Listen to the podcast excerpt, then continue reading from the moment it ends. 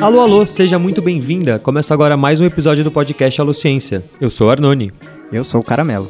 Eu sou o Marcos. Eu sou o Lucas Andrade. E hoje, para conversar conosco, temos a presença novamente da Beatriz Benetti, ou a Bia. Bia, seja muito bem-vinda. Valeu, galera. Obrigada pelo convite de novo. Apesar que eu não fui convidada, né? Eu me convidei, tinha muito saco do Marcos, mas estamos aí.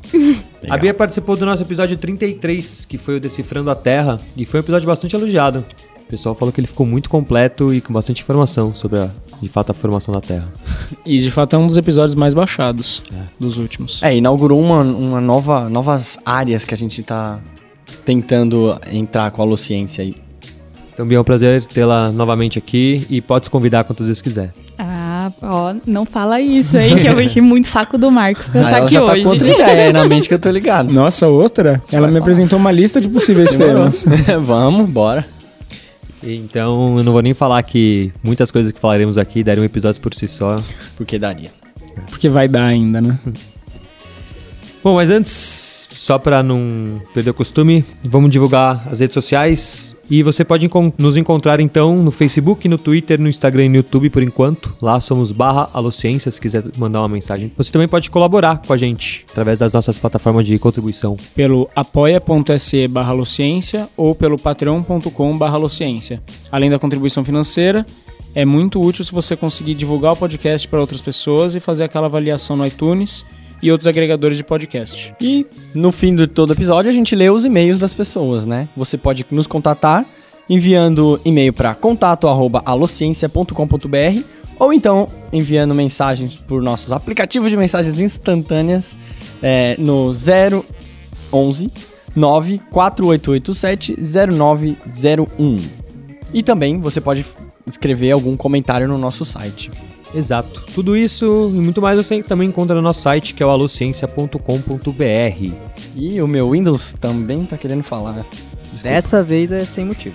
Ele tá só causando mesmo. É isso aí. Me desculpe. Ah, queria lembrar também que agora estamos no Deezer. Então, você que usa o Deezer, procura lá a Alociência, então ficou mais fácil de você indicar para algum familiar, para alguma pessoa que não sabe o que é podcast, mas usa o Deezer. Coloca lá, inscreve no podcast, no aplicativo da pessoa e manda um episódio legal. Manda o da Bia, manda o 33 desse Fio na Terra.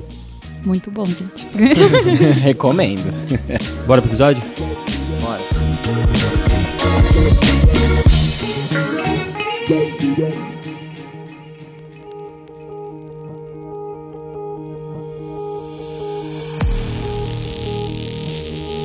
Bom, nesse episódio vamos falar um pouco sobre ciclos climáticos do nosso planeta e, mais especificamente, das mudanças climáticas recentes causadas pela atividade humana.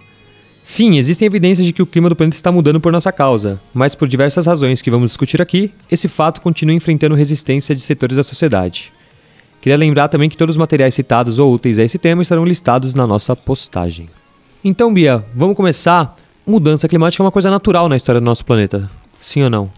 Sim, é, mudanças climáticas, é, eu acho que o assunto do, do aquecimento global, da mudança climática, a gente tem visto como uma forma catastrófica, e da forma como está acontecendo é catastrófico, mas não para a Terra. É catastrófico para nós humanos, que provavelmente as próximas gerações não sei se vão estar adaptadas para essa todas as mudanças que vão ocorrer. Certamente não Mas- estarão. Sim, Sentido biológico, não. mas a Terra ela já passou por diversos ciclos de aquecimento e ciclos é, glaciais, né? Isso é uma coisa constante na história da Terra. É, e a gente tem várias evidências disso. Como é que a gente sabe que a Terra já passou por isso?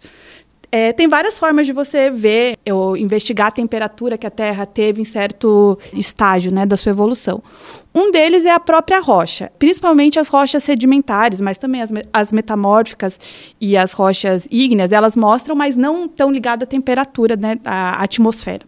Então, as rochas sedimentares, o registro sedimentar, ele vai ser correspondente ao clima que tinha na região. Então, se era um clima árido, em geral, a rocha ela tem que ser uma rocha mais fina, é, muito bem selecionada. Se era um rio, vai variando. Se era um mar, então, perto da onde tem onda, o registro é mais bagunçado. Mais profundo, onde não tem onda, o registro é mais selecionado. Em lugares de gelo, o registro ele tem de ser muito laminado, fino, ou também bem bagunçado, onde passa a geleira, porque ela arrasta tudo quanto é coisa. Então, fica o registro da rocha. É, então a gente sabe, pela rocha ali que a gente olha, a gente pode falar. O clima era dessa, desse jeito, era um clima glacial ou não. O próprio gelo, né? O gelo ele aprisiona algumas partículas da atmosfera e dentro dessa atmosfera você pode ver a composição isotópica que indica se era um clima mais quente ou mais frio naquele momento. Isotópica?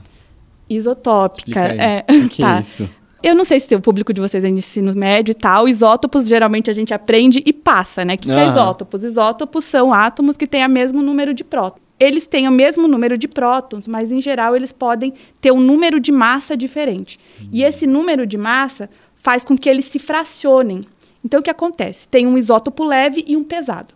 Então, imagina o isótopo, o oxigênio. O oxigênio ele tem dois isótopos, o isótopo 18 e o isótopo 16. Quando está num período quente, o que acontece? Tende a evaporar. Qual isótopo vai evaporar primeiro? O isótopo leve, certo? O 16. Então, o que acontece? O mar fica empobrecido do isótopo 16, fica enriquecido do 18. Nossa. E assim você consegue ver pelo registro a água que vai para a geleira, em geral, ela é a água que foi evaporada em algum momento, etc. Então, aquele vapor que fica aprisionado ali na geleira, não só na geleira, tem vários registros, né? Talactites de caverna, né? Ali também tem. Você pode ver qual que é o isótopo que tem ali, e você vai saber se tem maior concentração de leve ou pesado. Então, você vê se era um clima mais quente ou mais frio. Inclusive, não sei, falando nesse, nesse assunto de mudanças climáticas, tem aquele filme muito famoso daquele candidato A Era do. Gelo.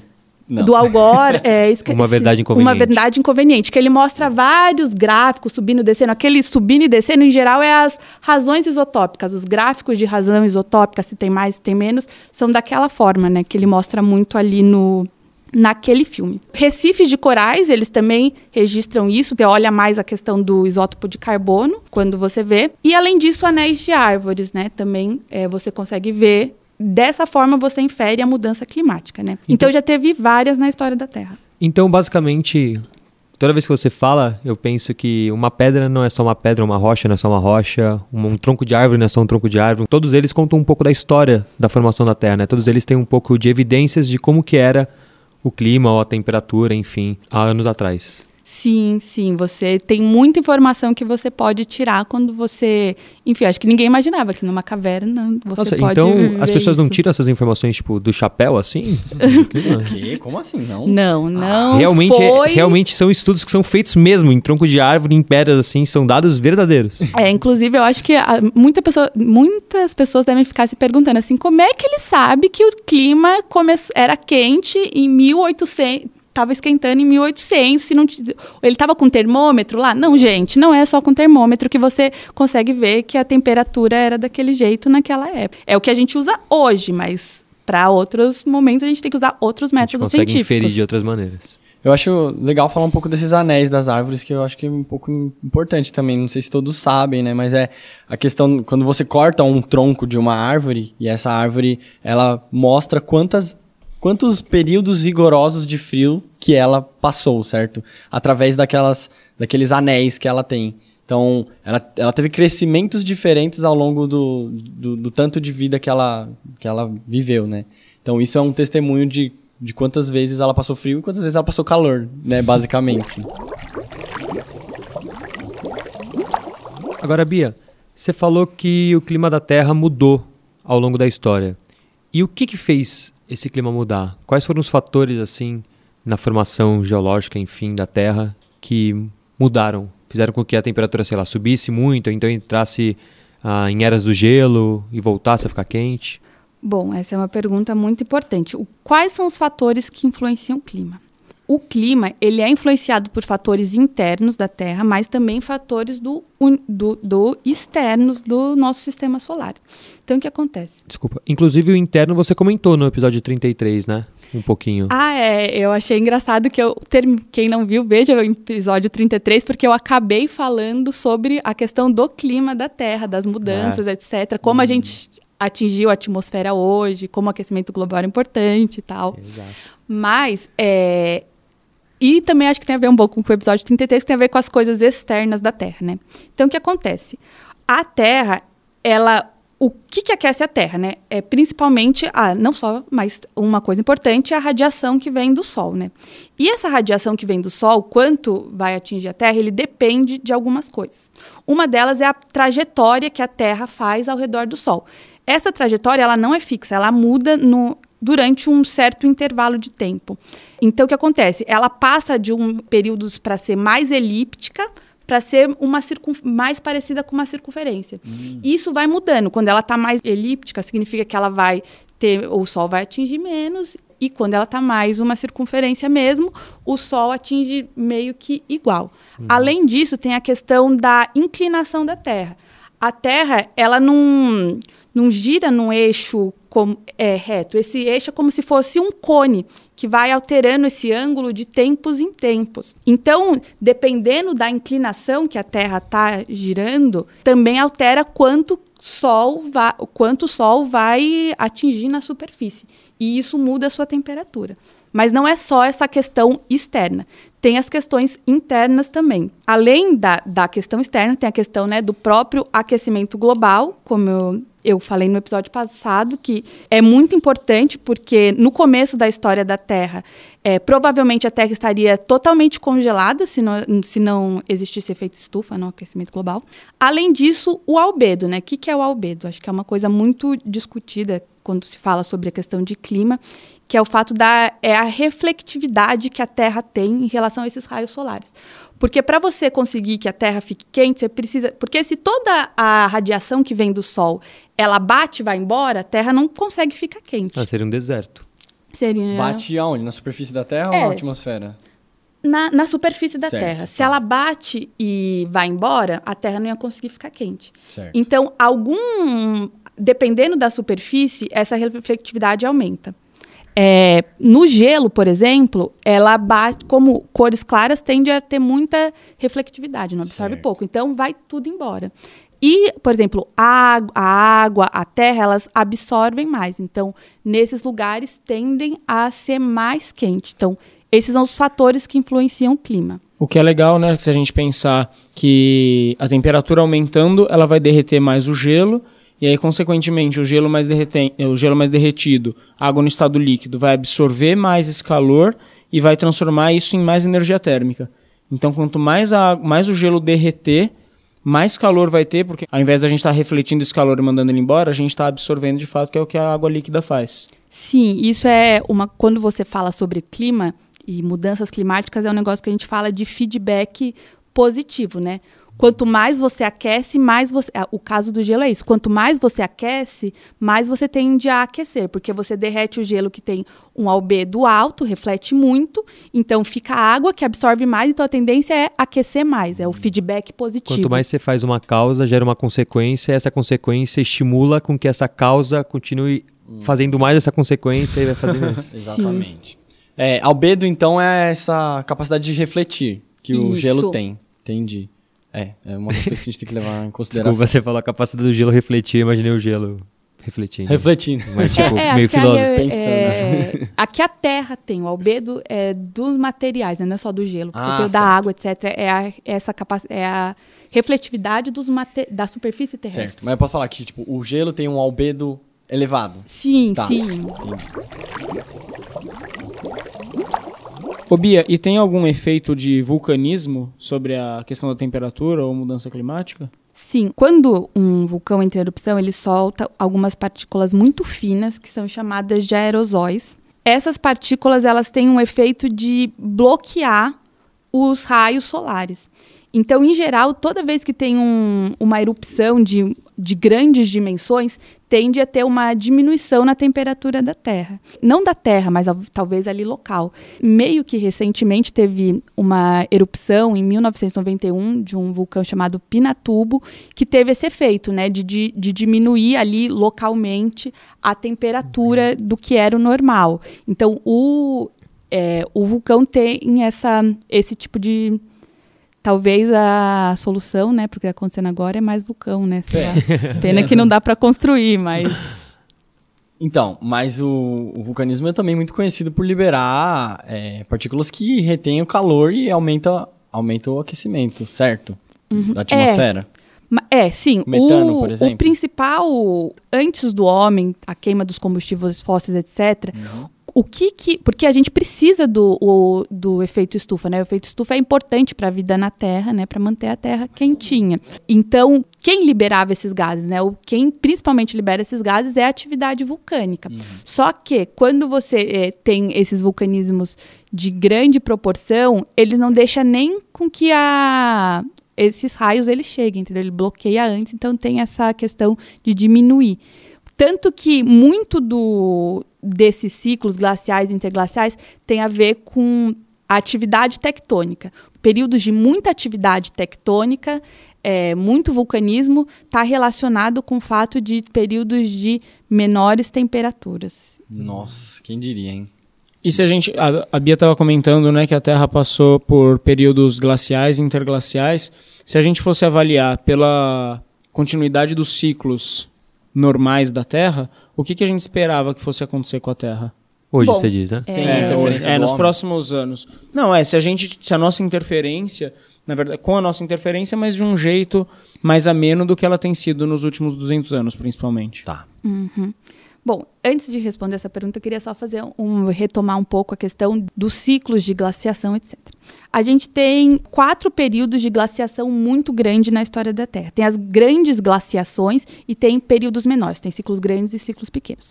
Os ciclos grandes, eles chegaram a ter cerca de 30% da superfície terrestre toda coberta por gelo, que é muita coisa. Tem até o que foi em 2,5 bilhões de anos, em 700 milhões de anos em 300 milhões de anos e a 35 milhões de anos. Esses são os grandes ciclos. Inclusive, esse que teve há 700 milhões de anos atrás, tem até uma teoria que, enfim, é muito discutida, não existe um consenso, mas que é do Snowball Earth, que seria que toda a superfície terrestre estaria coberta de gelo nesse período.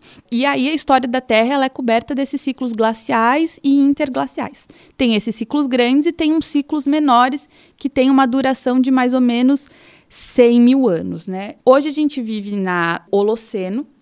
A última glaciação do ciclo, do ciclo grande foi há 35 milhões de anos atrás. A do ciclo pequeno, que tem esse intervalo de mais ou menos 100 mil anos, foi há 18 mil anos atrás. Mas a tendência é que esse ciclo começasse a reverter. Pensando nesse ciclo, que claro que ele não é contínuo, não é tipo a cada 100 mil anos a gente tem ali o registro certinho, etc. Mas aqui a gente estaria caminhando para começar a esfriar agora. Não é o que está se vendo, está esquentando. Então, a Terra tem começado a esquentar há 18 mil anos, não é de agora. Mas que o que tem acontecido é que tem um, um pico muito grande que é concomitante à Revolução Industrial, que tem a ver com a, a entrada do, no- do homem na queima, dessa mudança energética, de como o homem produz energia, né, para fazer os seus materiais para viver, né, que é a queima de combustíveis fósseis, que coloca muito CO2 na atmosfera. Então, tem um, um dentro desse aquecimento que vinha meio que constante, tem esse pico de aquecer muito mais do que o normal com a revolução industrial. Outra coisa que eu queria falar é que essas coisas não são tão constantes quanto a gente imagina. Por exemplo, a gente está numa era interglacial, mas é, há mais ou menos mil, entre 1300, teve uma mini era glacial, sabe? É, foi entre 1300 e 1700 eu acho. Depois de Cristo teve essa mini era glacial, etc. Então, dentro de uma era glacial ou de uma era interglacial, pode ter picos de aquecimento ou picos de esfriamento, mas o que você tem que ver é um registro mais constante. O que, que marcou ali durante esse intervalo? Foi o aumentar a temperatura ou diminuir? E é curioso a gente perceber que ao longo dos anos, a comunidade científica, a gente não tinha uma explicação por que, que a, temperatura tava, a temperatura da Terra estava subindo. Não que não tinha uma explicação, a gente estava vendo que ela estava, como a Bia falou, subindo muito mais rapidamente do que era previsto e a gente foi buscar possíveis causas. Aí testamos várias coisas. E aí foram testados tudo isso que a Bia falou. Ah, mas pode ser o vulcanismo, pode ser o, o animal tal, pode ser a órbita da Terra. E chegou-se à conclusão de que nada disso estaria impactando tão fortemente a ponto de mudar o que a gente estava vendo. E o que foi mostrado que estava realmente aumentando a temperatura nessa velocidade é a atividade humana, que é, como a Bia falou, a queima de, de combustíveis fósseis. Então hoje a gente tem evidências, é, o aquecimento global é, é um fato, está acontecendo, a gente sabe que ele está acontecendo E todas as evidências apontam que é a atividade humana hoje responsável por esse aquecimento no espaço de tempo tão curto, né? É, basicamente a gente começou a pegar carbono que estava enterrado e começou a jogar para o ar. Então, é justo a gente imaginar que a quantidade de CO2 aumentou, aumentando a quantidade de CO2, acirra o efeito estufa e aumenta a temperatura.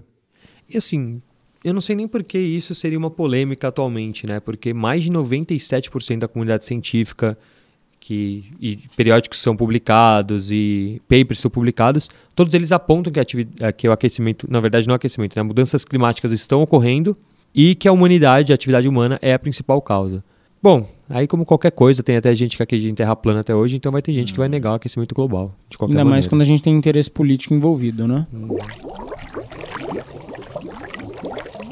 Oh, só um parênteses, eu lembrei agora. Rola muita gente negacionista. Rola. Eu não quis falar. Eu, é, Quais são os argumentos dessas pessoas? Não, não é negacionista. É a questão de que está aquecendo não tem não tem dúvidas.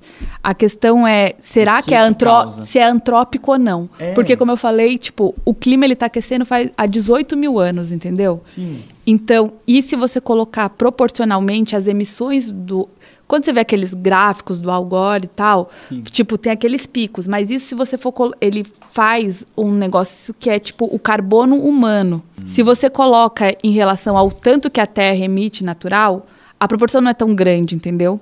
Claro, um pouco de carbono pode desestabilizar muito, porque não é o que a Terra está acostumada, entendeu? Então, tem a ver com o fato de talvez não seja antrópico, talvez seja um ciclo natural da Terra, que está aquecendo há 18 mil anos. E o fato de que a questão de ter gelo no, nos polos, elas são exceção na história da Terra, entendeu? Uhum. Então, tal, é, talvez seja uma coisa natural da Terra tá, tá esquentando muito porque tem que...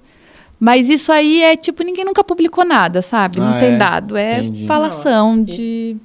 Você acha que. Mas assim, esse negócio, eu, assim, de que talvez não seja antrópico, tudo que eu li científico, as pessoas colocam. Existem muitas evidências de que seja antrópico Sim, e não sei uh -huh. o quê. Mas ninguém bate é, o martelo não, de não, que é. O último relatório do IPCC, ele colocou assim de forma Bateu categórica. Martelo, ele falou, assim. a ação é antrópica. É, é. é então.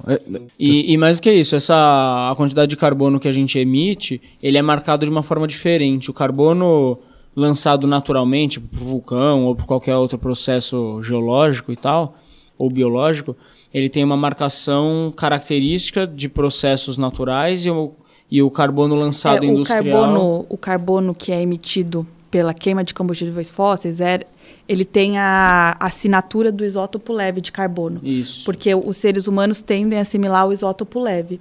Então, quando fica o registro da emissão, está sempre mais hum. com isótopo leve, então você sabe que é de origem orgânica.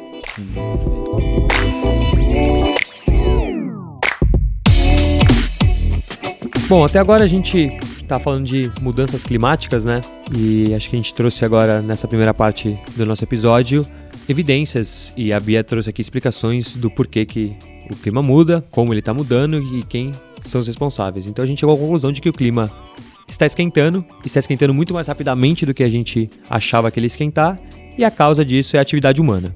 Só que, como a gente também estava falando até agora, a gente encontra um pouco de resistência por parte de alguns setores da sociedade em aceitar ou entender que o clima de fato está mudando. E como o Max falou, muito disso tem a ver com política e interesses econômicos. Então a gente vai entrar agora numa parte de falar um pouco do que está por trás desse negacionismo global. Vamos falar um pouco de política as coisas que acontecem no mundo têm uma interferência política. Enquanto a gente não se envolver com política, enquanto a gente não discutir política, as coisas continuarão acontecendo da maneira que são. Então agora se a gente pensar numa parte mais política do aquecimento global, por que, que há tantas pessoas que negam o aquecimento global? Acho que antes da gente entrar no negacionismo, é até legal pensar as teorias da conspiração que são compiladas né, em verdadeiros tratados para explicar por que, que os países desenvolvidos inventaram uma história do aquecimento global ou por que, que os subdesenvolvidos inventaram a história do aquecimento global, né? Porque tem de tudo. Se a gente pensar alguns países subdesenvolvidos, eles defendem que os desenvolvidos inventaram o aquecimento global para que eles não os alcancem numa corrida industrial ou mercantil. Por outro lado, os desenvolvidos dizem que os subdesenvolvidos inventaram o aquecimento global, para que eles parem de, se de, de continuar ganhando dinheiro industrialmente e os subdesenvolvidos acabem alcançando na questão financeira. Então, assim, é, é, legal pensar nessas teorias conspiratórias porque elas são tão baseadas em nada que os dois lados funcionariam teoricamente bem, né? É, então, não tem nenhum elemento assim, não, gente, aqui, ó, esse dado, esse dado aqui hum. de, de método científico tá mostrando que talvez não. Não, é só tipo, você quer puxar meu tapete, seu feio, assim. Não é nada científico nisso, assim. Isso que é mais bizarro. Toda vez que a gente começa a discutir a parte política, assim, por trás da ciência, a gente percebe como os interesses econômicos são muito fortes, né? Parece que nunca há dados. Ah, eu vou fazer essa mudança, enfim, eleitoral. Ah, mas você tem dados que mostram que isso vai ser efetivo? Eu não preciso de dados. Ah, eu vou fazer a campanha tal de, enfim, vacinação. Ah, mas você tem dados que mostram, não de dados. Então parece que as pessoas não precisam de dados, as pessoas não precisam da ciência na parte política, né? Elas simplesmente gritam mais alto e quem grita mais alto parece que ganha. É, só que no fim das contas grita mais alto quem tem mais poder, né? É o que a gente estava conversando um pouco antes do episódio. Infelizmente, boa parte desses negacionistas ou conspiradores ou é, só negadores ignorantes, eles, cara, eles apitam muito economicamente e politicamente, não só no Brasil, no mundo, né? Toda vez que a gente fala disso, eu lembro do nosso episódio do Mochileiro das Galáxias, que fala que todo bom político não precisa saber dessas coisas. Ele só, só tem que fingir que sabe que tá rolando, né? Ter uma boa aparência e é isso aí. É o, é o que tá rolando hoje com o Trump, é. né? Mas o problema. Ah, mas... E a parte da boa aparência? A boa aparência. É. ele é laranjinha, cara. Super saudável a aparência dele. Mas o problema é isso, que é uma coisa que a gente até tocou em episódios passados. Será que eles estão fazendo isso porque eles têm desconhecimento do que está acontecendo ou porque tem interesse por trás? O fato do Trump escolher um negacionista do aquecimento do, das mudanças climáticas é porque ele não sabe que as mudanças climáticas estão acontecendo ou ele sabe, mas mesmo assim ele tem interesses políticos e ele está se lixando para o clima? Ah, coitadinho, ele não tem acesso à informação, né? Será? O que eu acho mais perigoso disso tudo é que, assim, faz muito tempo que tem essas teorias negacionistas, de conspiração, etc. Mas você nunca teve algum representante político, algum administrador do Estado que tivesse a coragem de falar como no seu papel de isso não existe. E a gente está vendo isso hoje e assim, só apenas o cara que é o presidente do país, tipo, da maior potência econômica do mundo falando isso, sabe? É um peso que a gente é, não consegue imaginar. A gente fica preocupado, mas é pior ainda. Não, assim, ao longo da nossa história, o fato da gente se importar com o clima e se importar com gerações futuras na Terra é uma preocupação relativamente recente, né? Até, sei lá, década de 80, 70, na verdade, assim, não se pensava muito no futuro, assim. E aí tiveram inúmeros eventos e encontros, Rio Mais 20, enfim, não consigo lembrar outro encontro agora. É, Eco 92. Ah, enfim, um monte de encontro da ONU, de países assim. Sempre foi consenso de que, ah, o clima está mudando, a gente precisa fazer alguma coisa, se a gente não fizer algo junto. Então sempre tem até os tratados assinados, ah, vamos tentar reduzir a emissão de carbono, vamos tentar fazer isso. E aí você pega o presidente de uns países, se não o país mais forte economicamente ou um dos mais poderosos e ele nega o aquecimento global. Ele fala isso não existe não, e a partir de é, agora não tem mais. Ele fala que é boataria. Né? Fake boa, news para ele. Coisa dos chineses, ele disse, né? É. Não, e é legal. E é, é, é, o, o, cara, o fato dele ser o cara mais poderoso é isso que o Ordoni falou. Ele coloca lá um ministro relacionado ao ambiente que é um negacionista também. O, a Agência do Meio Ambiente dos Estados Unidos hoje é chefiada por um negacionista da mudança climática. Não, e mais do que isso, essas reuniões é, gerenciadas pela ONU ou qualquer tipo de reunião entre países que reúne vários, várias lideranças dirigentes de países, é, é, é engraçado, né, para não dizer trágico, que elas acabam tendo um caráter pura e simplesmente de indicativo. Então, ah, seria legal, é quase aquele negócio, seria legal se vocês baixassem a, a quantidade de emissão de carbono. Aí todos os países vão lá, assinam, às vezes, inclusive Estados Unidos, e aí chega nos seus próprios nos seus próprios territórios, né? E eles falam assim, olha, a gente assinou que ia tentar baixar a emissão de carbono, rola? E aí as respectivas bancadas falam, não rola. E fica por isso mesmo. Poucos países se comprometeram de fato a baixar a emissão de carbono. Tem uma reportagem do El País que compara algumas atitudes do governo canadense em relação ao estadunidense. E o Canadá teve algumas políticas para baixar, desde taxação de emissão de carbono, até baixar impostos sobre tecnologia que usava energias alternativas. Então isso acaba favorecendo na sua política ambiental. Agora, nos Estados Unidos, pelo contrário, a política que o Trump tem exercido, ela se coloca cada vez mais forte. Ele, ele fala com essas palavras que a indústria agora vai vir com tudo, cada vez com mais força. O que, assim, para ele, diretamente, não vai afetar, porque são as próximas gerações. Claro que não, não é aquela. A gente não está mais vivendo aquele momento que o problema é tão distante assim. Acho que lá para 2030, 2050, a gente começa a sentir efeitos mais graves de aumento de temperatura. É o caso mais emblemático, assim, eu acho que é um dos, um dos melhores exemplos de, primeiro, gente que é mau caráter, que tem uma informação, mas que usa no pior dos sentidos, e segundo, que está tá se importando única e exclusivamente com a sua vivência.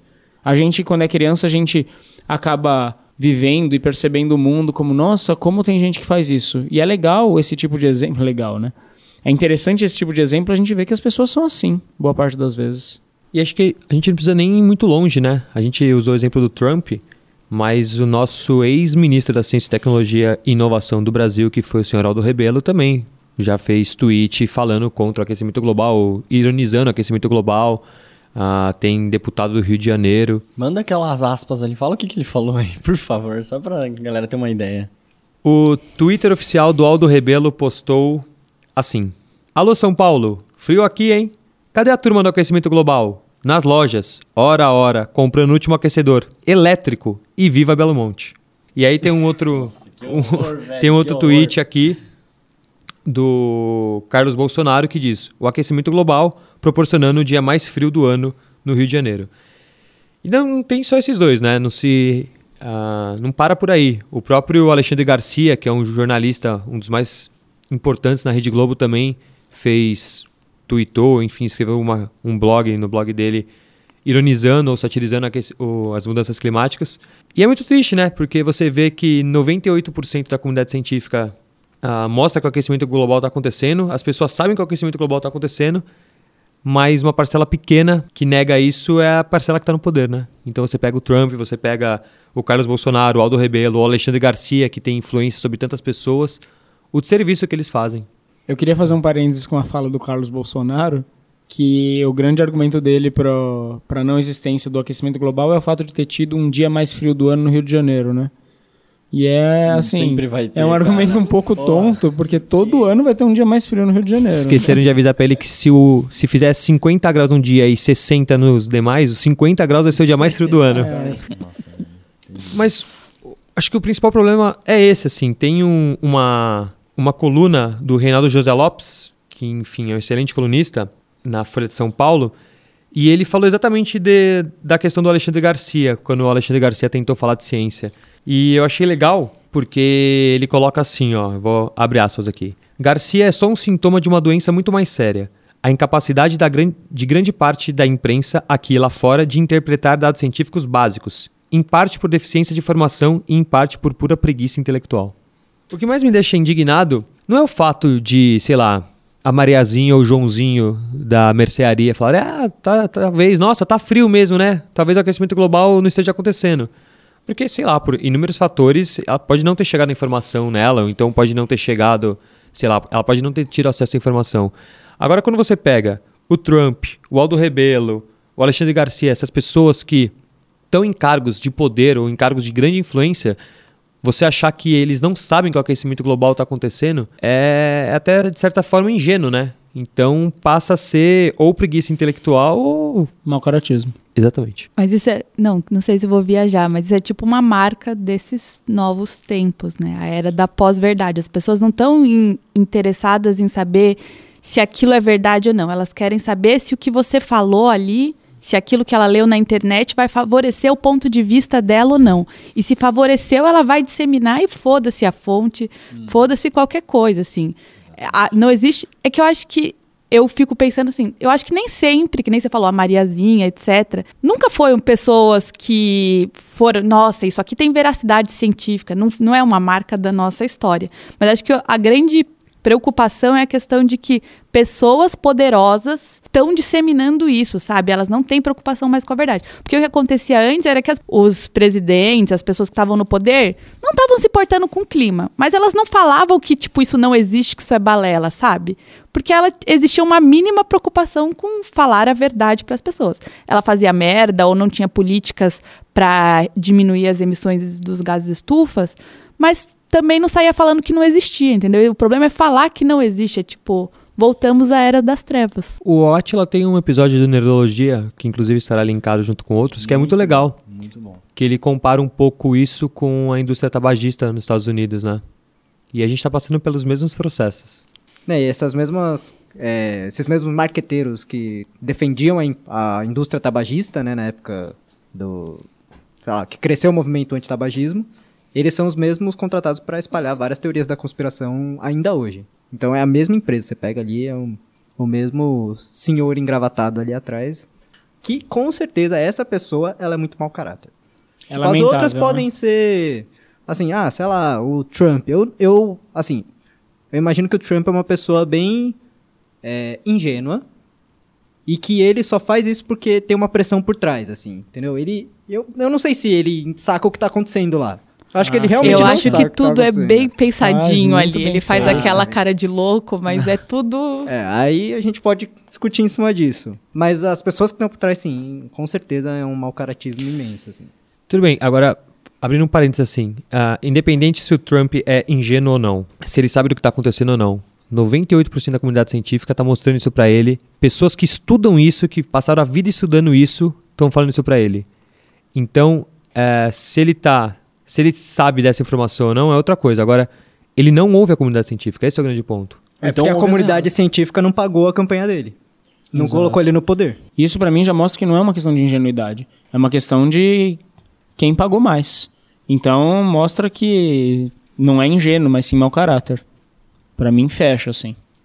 Fui comprado. Não, o, eu acho que é perigoso do Trump é que, enquanto ele tá só falando, tudo bem, é muita merda, joga o trabalho de muita gente fora, mas tá falando. O problema é quando ele começa a agir, e é isso que ele já fez, né? Então, uma da- das primeiras eh, medidas foi colocar esse cara lá na agência ambiental dos Estados Unidos, que era um cara que era negacionista, que era contra. E já nas promessas de campanha dele, eu acho que teve dois eixos centrais. Um que foi a questão da imigração e a outra foi a questão da do aquecimento global, etc. E uma das coisas que ele prometeu para gerar emprego, que foi um dos lugares que foi central para a vitória dele, foi a questão de voltar ao uso de é, usar carvão, as termoelétricas, como forma de energia. E isso já é uma medida que ele está aplicando, né? Então, isso e os Estados Unidos tinham um puta polo de energia solar, um monte de pesquisa relacionado a isso, que empregava muita gente, então ele está começando a fazer essa virada para uso de termoelétrica, tem a ver com esse público. Outra coisa, ele fez um corte muito grande na, nessa agência de regulação ambiental, que eu imagino que deve ser como o IBAMA daqui, que é uma agência que faz visando diminuir as áreas de de proteção ambiental para tornar mais fácil o desmatamento, etc. Então, acho que essas foram duas principais. Além disso, né, a questão dele ter saído do Acordo de Paris. Isso tem um impacto não só nos Estados Unidos, porque desincentiva todo mundo, né? Porque o principal, o país que mais emite gases estufas no mundo, sair de um acordo faz com que todo mundo é aquela coisa, né? Fica, eu vou fazer e o fulano não vai fazer? E aí? De É, exemplo, né? Acima de tudo, você como político, você serve de exemplo pra todo mundo. Né? Não, e mais do que isso, o fato dos Estados Unidos não entrar é o país mais rico economicamente e não entrando vai, tem potencial de se enriquecer ainda mais porque está preocupado diretamente com o lucro. Então os outros países entrando e os Estados Unidos não, aumentaria esse contraste econômico de um para o outro. Então complica, na verdade, financeiramente os outros países para entrar mediante a não entrada dos Estados Unidos. A gente sabe que existem soluções que poderiam melhorar isso. Se você pode buscar fontes alternativas de energia, você pode investir em ações coletivas, em detrimento só de individual. A gente sabe o que pode ser feito. A gente só não faz exatamente por uma questão política. São interesses ide- ideológicos e políticos que estão acima do bem-estar e do, que é, do consenso científico sobre o tema. é uma indústria que que é atingida que é muito forte. A indústria do petróleo é a indústria mais lucrativa que tem hoje. Então, é, mexer com esses interesses, porque tem muita tecnologia de energia renovável, de, enfim, biocombustível, etc. Só não existe interesse mesmo de aplicação. E não só do petróleo, né? Tem a do boi da pecuária aqui no Brasil, que também, como a gente explicou no nosso episódio 6 de vegetarianismo, tem grande impacto, né? No clima da Terra. Ou seja, a gente está mexendo com pessoas muito grandes que têm muito poder econômico. Exatamente. É, essa questão do petróleo aí, é, questão de fontes de energia, eu acho que de fato daria um episódio só sobre isso, porque a gente precisaria investigar realmente por que, que a gente não está é, investindo em certas fontes renováveis, como tipo a energia solar, sabe? É um negócio tão.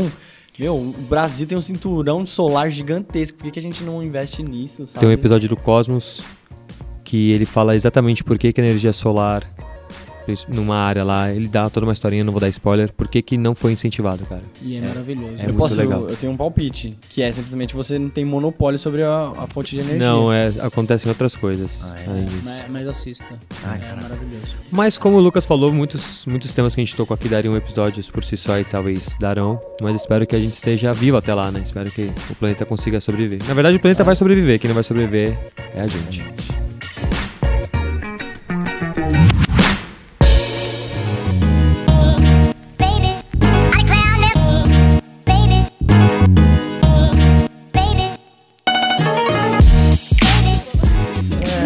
dizer daqui do Brasil, então? O protocolo de Paris, ele faz uma para os países desenvolvidos, né? Ele estima que você diminui a sua emissão de, de a sua queima de combustíveis fósseis e os países em desenvolvimento que não, em geral, tem uma industrialização mais atrasada, etc., o principal problema de emissão de gases estufas está relacionado com a questão do desmatamento, que é a questão do Brasil. A meta para o protocolo de, de Paris é que o Brasil diminua 80% das emissões dele. Claramente não está fazendo, né? O Temer, ele veio com o golpe todo, ele foi financiado praticamente pela bancada ruralista. Então, tanto a votação do impeachment, também para ele não ser caçado, ele comprou muito voto e prometeu muita coisa para essa bancada. É o famoso acordo com o Supremo com tudo. É, isso mesmo.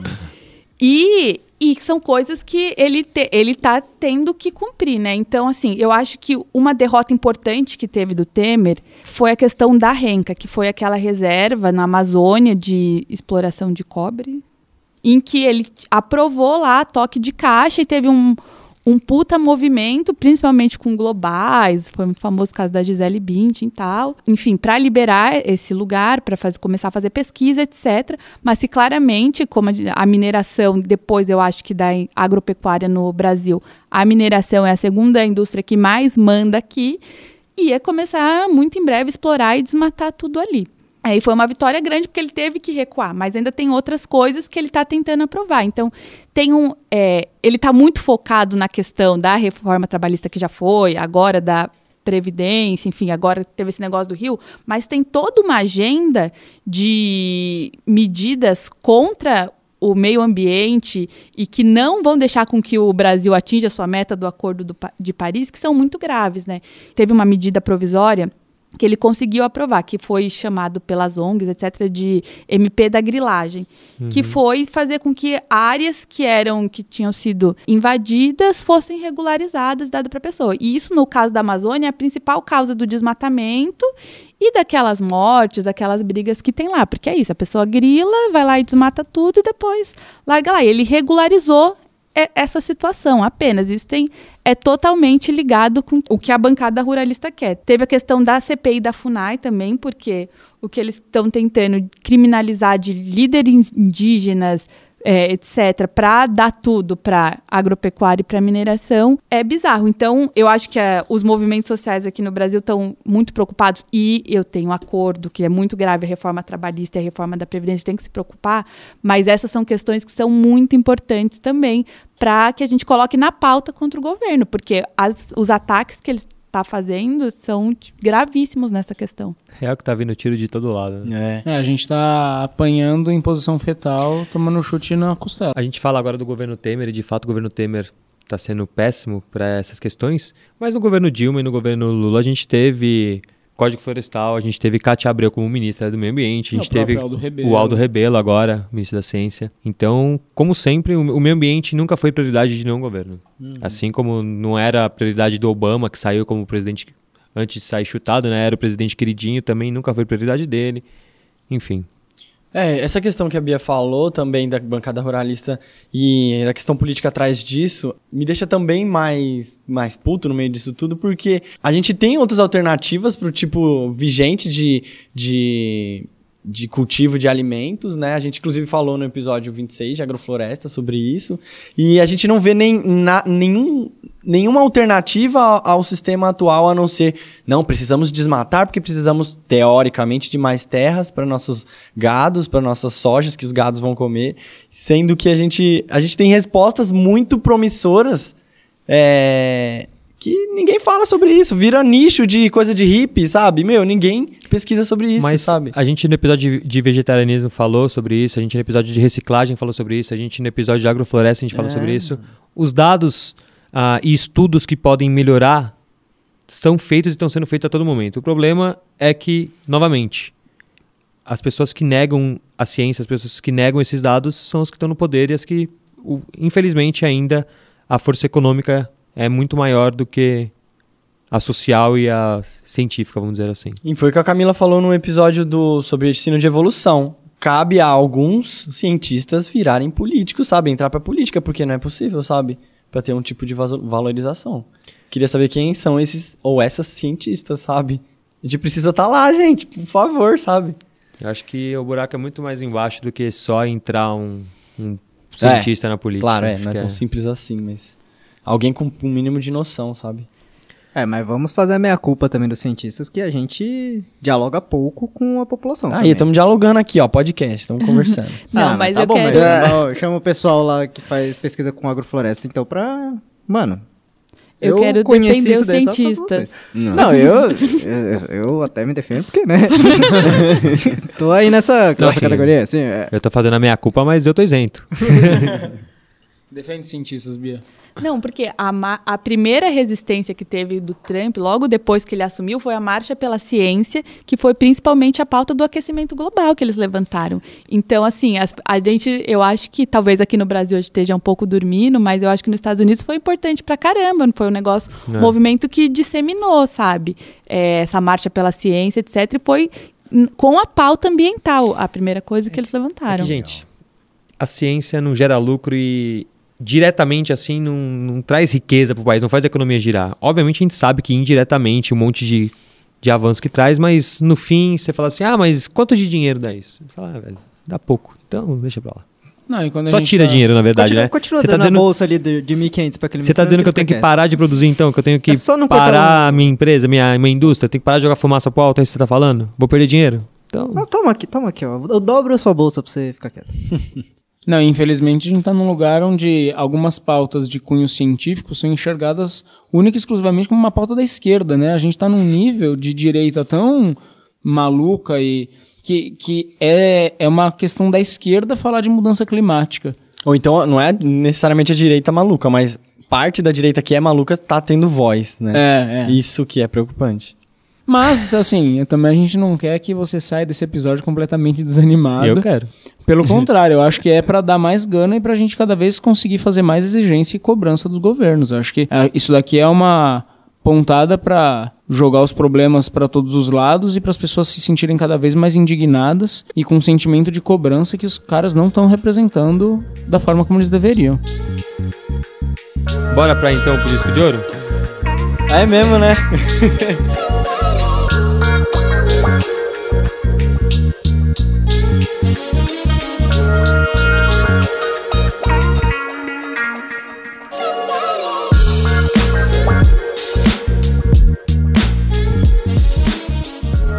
Então vamos pro nosso disco de ouro, Marco Antônio. Opa, Marx, quer começar? Posso começar. Minhas dicas culturais vão ser bem pontuais e bem relacionadas ao tema do episódio. São dois episódios de Cosmos. Um, o episódio 7, que chama Sala Limpa, que ele trabalha um pouco a relação entre política e ciência e interesses econômicos, com um caso específico de um geoquímico. Assistam. E o outro, o próprio episódio 12, que tem a ver com o aquecimento global. E é incrível como o Neil deGrasse e o próprio Carl Sagan, né, conseguem falar sobre um tema que a gente tem tudo para sair desanimado de uma forma até inspiradora e ao mesmo tempo politizada. Então são esses dois episódios de Cosmos. Maravilha. Bom, eu vou recomendar um documentário que tem a ver com isso que eu estava falando agora no final, sobre a questão do Temer e da agenda dos ruralistas e tal, que chama Sem Clima. Eu não sei se tem no YouTube, enfim. Tem um site que chama De Olho nos Ruralistas e lá tem bastante informação e lá eu acho que vocês podem ver esse documentário deles. E é basicamente isso, ele falando quais são os, inter... é, os in... por que os ruralistas apoiaram o impeachment, quais são as agendas que eles estão esperando que o Temer aprova, etc, as medidas. É bem interessante. Bom, eu como um, amante da nona arte, de novo, eu vou falar de quadrinhos. Eu recentemente, eu tinha um preconceito com versões de livros é, em quadrinhos, né? Quando você faz uma versão de quadrinho de um livro. Mas aí eu parei pra ler uma versão do Alienista, do Machado de Assis, que foi ilustrado pelo Fábio Moon e o Gabriel Bá. E, mano, foi, tá incrível, assim, tipo, eu perdi totalmente meu preconceito com isso. Então, a minha dica é essa versão do Alienista. Tem em todas as bancas aí, é fácil de achar, em livrarias. É, do Fábio e Gabriel Bá. E também fala muito sobre essa questão do, da, do cientista operando na sociedade. É, é um caso de um cientista tendo um poder muito grande na sociedade. E o final dá muita discussão ainda. Eu ainda tô pensando muito sobre o final. Porque, mano, o Machado é muito foda. Vocês já leram? O alienista não. O Alienista. É um conto, assim, super rápido. Não super rápido, mas é menor do que um livrão aí. Fica essa dica.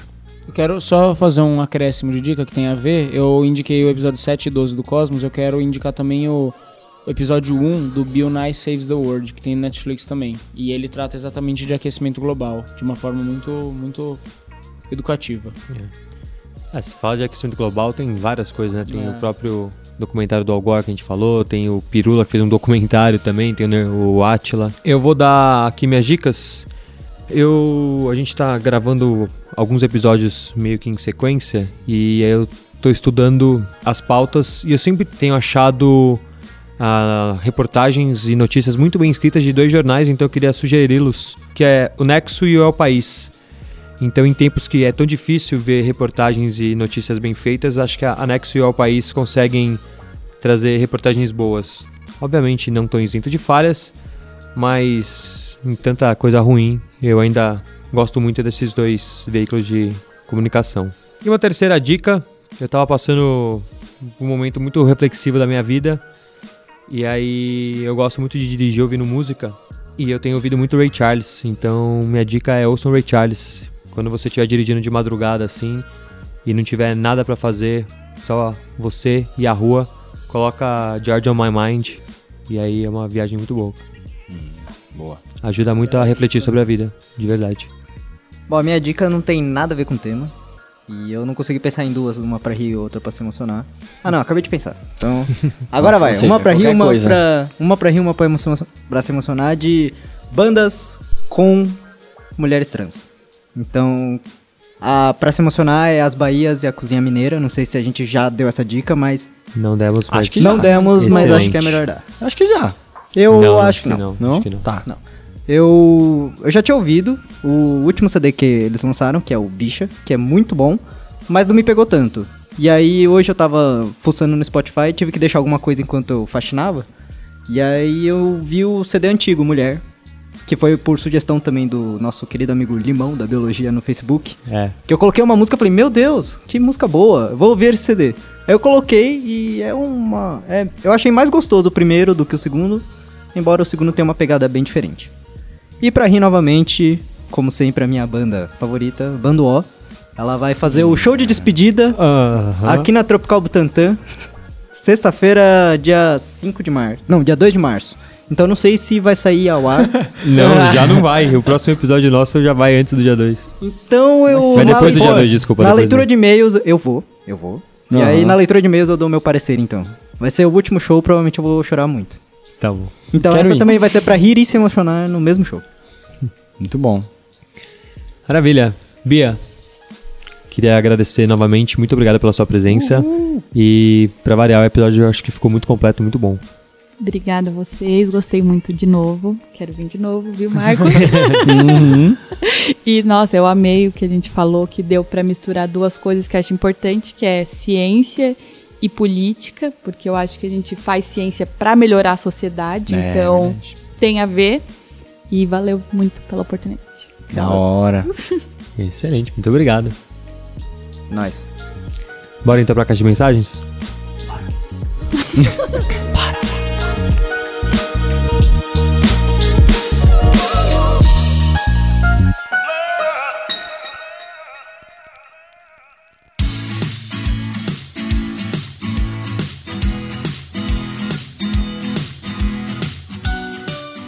Ei, agora estamos aqui na caixa de mensagens. Coisa boa. Quem estamos aqui? Sou eu, Arnone. Eu, Lucas Andrade. E eu, Jefferson. Foi um episódio maravilhoso, como vocês podem ver, desvendando a Terra aí. E. Não? Desvendando a Terra já foi. Esse aí do aquecimento global. Parte agora. 2. Continuação. Você não deixou eu terminar. E é isso aí. Vamos então ler esses e-mails maravilhosos aí que chegaram. Primeiramente, passou um monte, passou uma Fora Temer, lógico. Mas a gente recebeu muitas mensagens, a gente está com a caixa de mensagens relativamente cheia. E obviamente para esse episódio não ficar muito, muito longo, a gente selecionou algumas, mas significa que a gente não vai ler as que ainda não foram respondidas aqui, a gente vai deixar para a próxima oportunidade. Em doses homeopáticas. Exa- Não, sem homeopatia não. Mas então, se, se você mandou uma mensagem pra gente e a gente ainda não leu, segura que um dia leremos. Uhum, mas continue mandando. Tenham É. fé.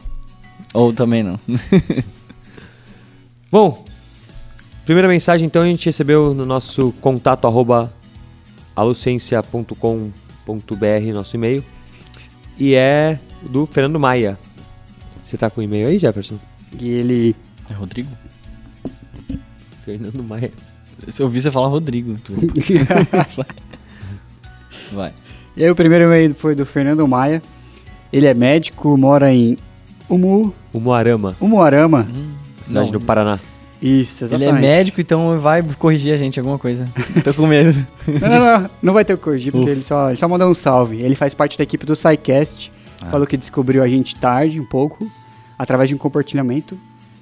E ele gostou muito do episódio número 27, que foi o da Voyage. Ele falou que ficou muito emocionado, principalmente na parte do texto do Briggs.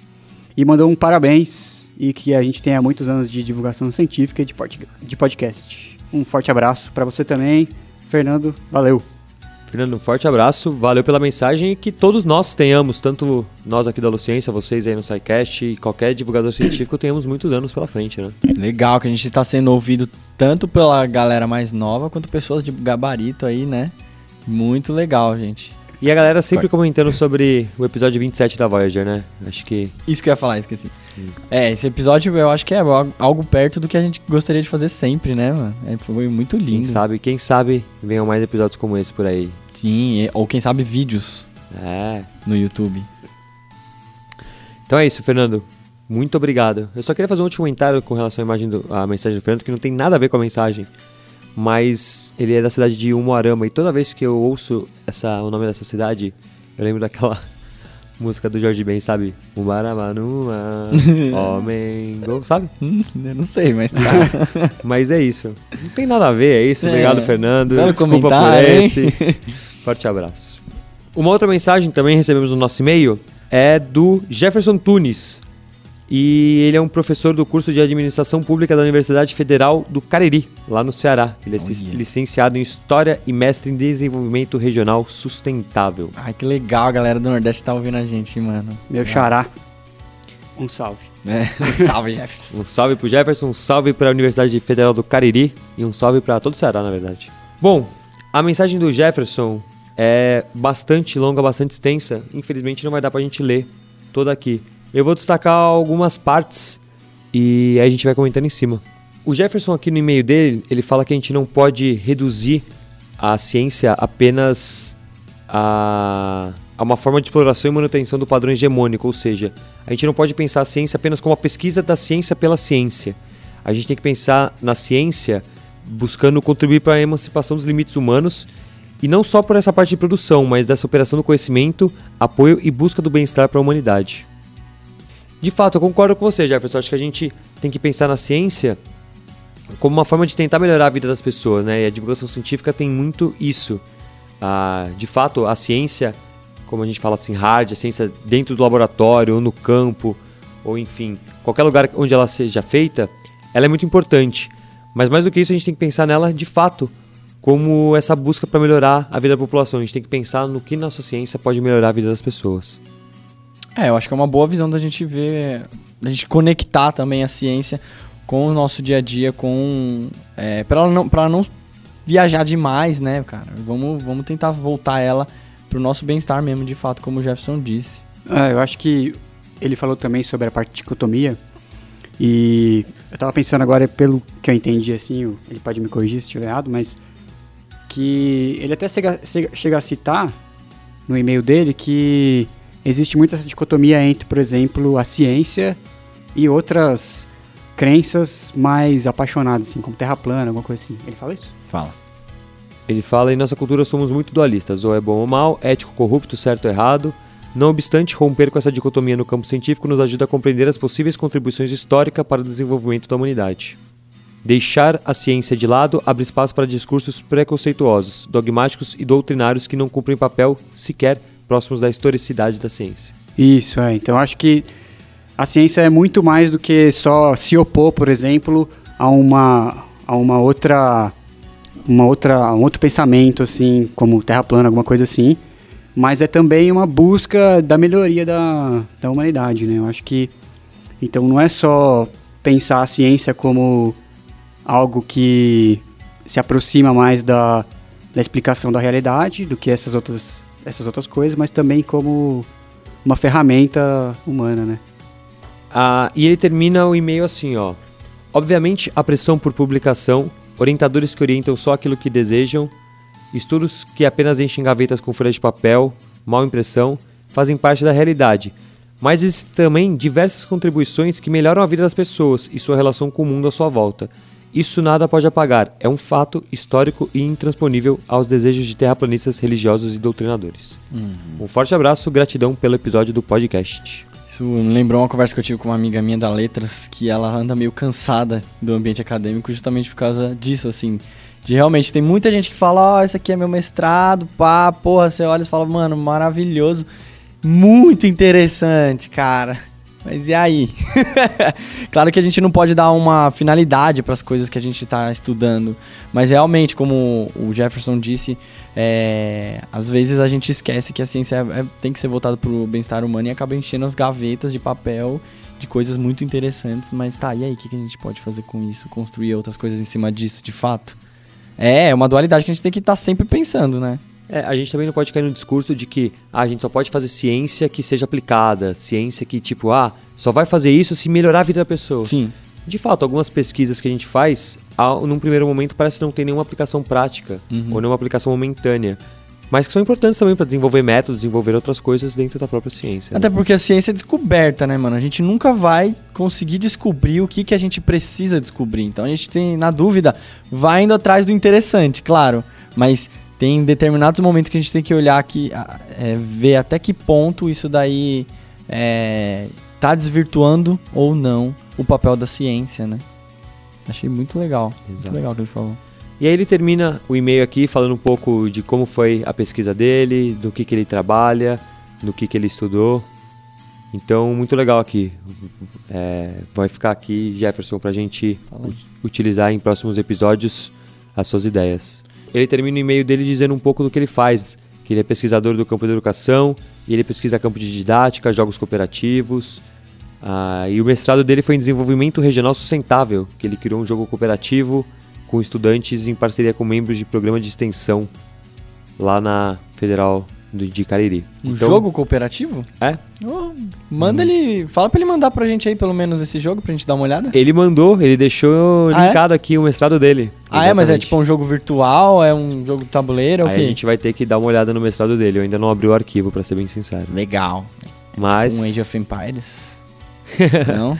Não sei. É um GTA. Tá aqui, tá aqui no nosso e-mail, a gente pode dar uma. Da hora, da hora. abrir e dar uma A olhada gente aqui. pode deixar aí também disponível, caso ele permita, no post também do episódio. Ah, exato. Boa. Mas tem que pedir antes. É, É, exatamente. então, Aqui- Jefferson, se você está nos ouvindo aqui e quer fazer isso, Manda esse e-mail aí. mande seu e-mail. Acho que era isso.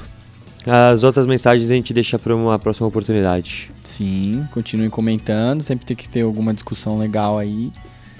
E, e é isso aí. Muito obrigado. Continuem sendo felizes aí. Exatamente. E não esqueçam de nos ouvir no Deezer agora, estamos lá no Deezer. Isso. Em Boa. breve no Spotify, quem sabe. E em breve no YouTube. No Com YouTube. certeza. Não, no YouTube com certeza. Vai lá, tô botando a vitrine na, no, no vídeo. E sempre dá pra ouvir no YouTube mesmo, no computador. E o Deezer, vou fazer um jabá de graça aqui. Se a Deezer estiver me ouvindo, vem aqui patrocinar a gente. A- quem é Disney? A Deezer. A, A? Deezer. A Disney. Se a Disney quiser patrocinar a gente também, a gente vai ficar muito feliz. É, pra quem tem TIM, a Deezer é de graça em alguns planos. Ah, é? Então, Ah, é. Meu... eu, é, quando- dependendo da quantidade que você carrega, você tem acesso ao Deezer. Você pode ouvir música e podcasts de graça, Ó, que legal. sem gastar da sua banda. Bom, antes de encerrar esse episódio, ah, estamos aqui reunidos porque a gente acabou de gravar um episódio, então estamos aproveitando também para gravar a leitura de e-mails que vai ao ar agora. É, durante esse episódio a gente fez alguns comentários sobre o que aconteceu essa semana, mas já quero me antecipar aqui porque eu não sei quando que o episódio que a gente gravou hoje vai ao ar. Bom, ah, essa semana foi uma semana difícil para a ciência, para o Brasil e para o mundo, né? Sim. Primeiro começando pela morte do Stephen Hawking, um dos maiores cientistas e divulgadores da nossa época, da nossa geração. Então é muito triste quando uma pessoa importante da ciência e da divulgação científica se vai. Faz parte do ciclo da vida, mas mesmo assim deixa aquele sentimento, aquele gosto meio amargo na boca, né? É, uma pessoa não só importante na área dele, mas também como divulgador da ciência. Ele utilizou bastante dessa coisa, dessa notoriedade, por causa, é, bastante por causa da situação de saúde dele. Muita gente olhou pra ele e falou: Nossa, esse cara faz pesquisa mesmo nessa condição. E ele utilizou muito inteligentemente isso para divulgar a ciência, né? E não, não só pela competência dele. Ele é- Calma. Não duvidando da competência dele, mas ele, ele foi muito inteligente nisso também, assim, né? É, legal. Então, é isso. Espero que o legado dele ficará eterno enquanto existirem cientistas e ciência. As contribuições dele serão ficarão com a gente aqui. Certeza. Além disso, ocorreram mais dois eventos ah, nessa semana. O primeiro foi mais uma repressão ah, de alguma tentativa de manifestação e luta por direitos aqui em São Paulo. Os professores ah, foram repreendidos pela, pelo nosso governo municipal aqui, que infelizmente já está virando uma prática comum pelo Brasil, reprimir professor com cacetete, bala de borracha, É. gás de pimenta. Posso comentar desse meu amigo? Por favor. Inclusive tem um amigo meu que ele tava nessa, nessa manifestação junto com a mãe dele, que é educadora da rede pública. E, e aí um, um policial a menos de 5 metros deu um tiro de bala de borracha na cabeça dele. as- tipo, alguns centímetros do olho. Se acertasse no olho, ele ficaria cego. E ele foi pro hospital e no hospital as polícias ainda foram atrás dele querendo, querendo levar ele embora. Então, assim, tá uma situação muito grave, então a gente precisa ficar muito de olho nisso, gente. É, inclusive minha mãe estava nessa manifestação, É. orgulhoso por ela estar lá. Mas é isso. Repressão completamente desproporcional. Já não basta você todo dia ter que ser educador, é, com um salário super. E exatamente as pessoas Risório. estavam lá por causa dessa reforma da Previdência Municipal. Então, querem cara. cortar mais. Enfim. Tem que lutar pelo mínimo. Cara, isso é horrível, horroroso. E aproveitando a fala do Lucas agora de lutar pelo mínimo, ah, aconteceu também essa semana o assassinato de uma pessoa que lutava, não pelo mínimo, mas lutava por ideais. Que é o caso da Marielle, que ficou tão em, à tona aqui na, na nossa. Enfim, no nosso meio. Eu falei isso, vou falar isso no, no episódio futuro, mas quero relembrar aqui que pessoas são assassinadas a todo momento, mas que o fato de você assassinar uma mulher negra que veio da favela, uma das vereadoras mais votadas do estado do Rio de Janeiro, é, quer dizer, da cidade do Rio de Janeiro, e que era foi chamada para chefiar a comissão que investigava abusos policiais. O fato de uma pessoa assim ser assassinada tem um simbolismo muito grande, né? Muito triste, muito triste pela situação que a gente está vivendo no nosso país ultimamente. Triste também por as pessoas não quererem falar de política, né?